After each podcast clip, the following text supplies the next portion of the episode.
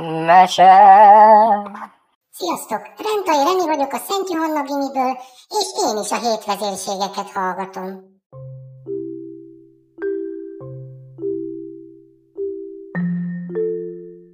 Bogáncsapumi és a tizennyolc bárány. Egyszer régen egy messzi magyar alföldi tanyán, egy öreg ház verandáján élt egy pumi kutya.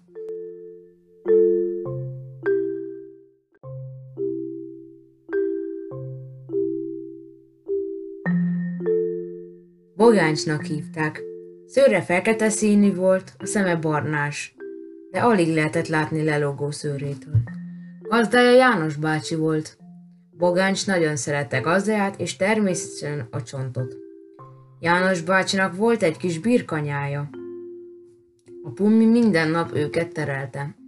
Egy nap Bogáncs terelés közben, amikor a nyáj egy helyben maradt hosszabb ideig, kutya lefeküdt a fűben, és véletlen elaludt. Másfél óra telt el, amikor hirtelen felébredt. De a nyáj sehol. Bogáncs gyors felpattant a fűből, és párszor körbenézett.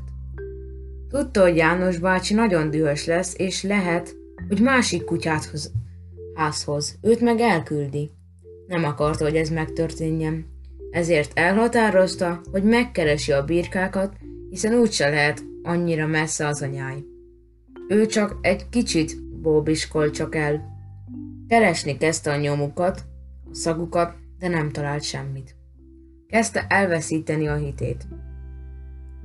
De akkor hirtelen egy bégetés hallatszott az erdő mélyéről. Halk volt, de használható nyom. Így útra kerekedett, és el is tűnt a rengeteg sötétjében a kutyus. Közben otthon János bácsi aggódni kezdett Bogáncsért és a nyájáért, de főleg jobban Bogáncsért. El akart menni a rétre megnézni, hogy minden rendben van-e Bogáncsal és a barikkal, de már esteledett, és nem hagyhatta a tanyán a többi állatot egyedül. Ezért hát Bercit, a macskát megkérte, hogy vigyázzon a házra.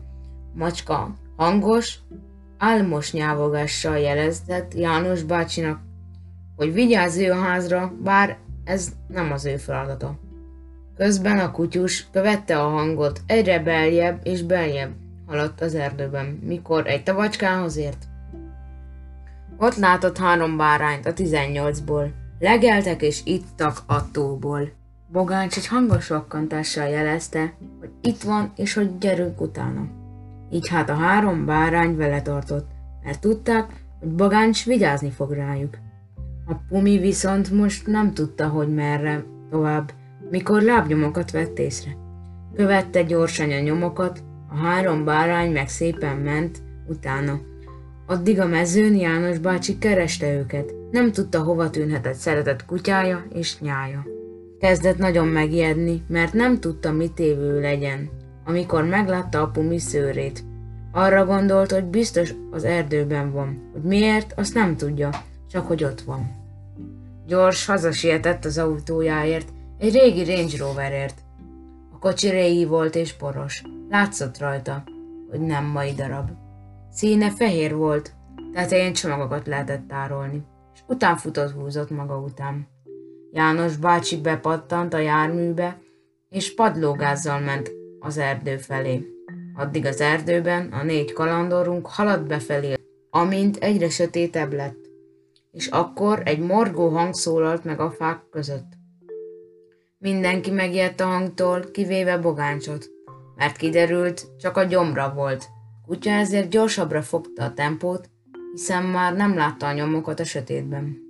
Egyszer csak hatalmas fény lett, Bogáncs csak nézte, hogy mi az, és észrevette emberek lámpával, de nem János bácsi, rablók, akik egyszer próbálták kirabolni a gazdáját, de megakadályozta, de most vagy kétszer annyian voltak, és bárányokat próbálták nagy zsákokba tenni.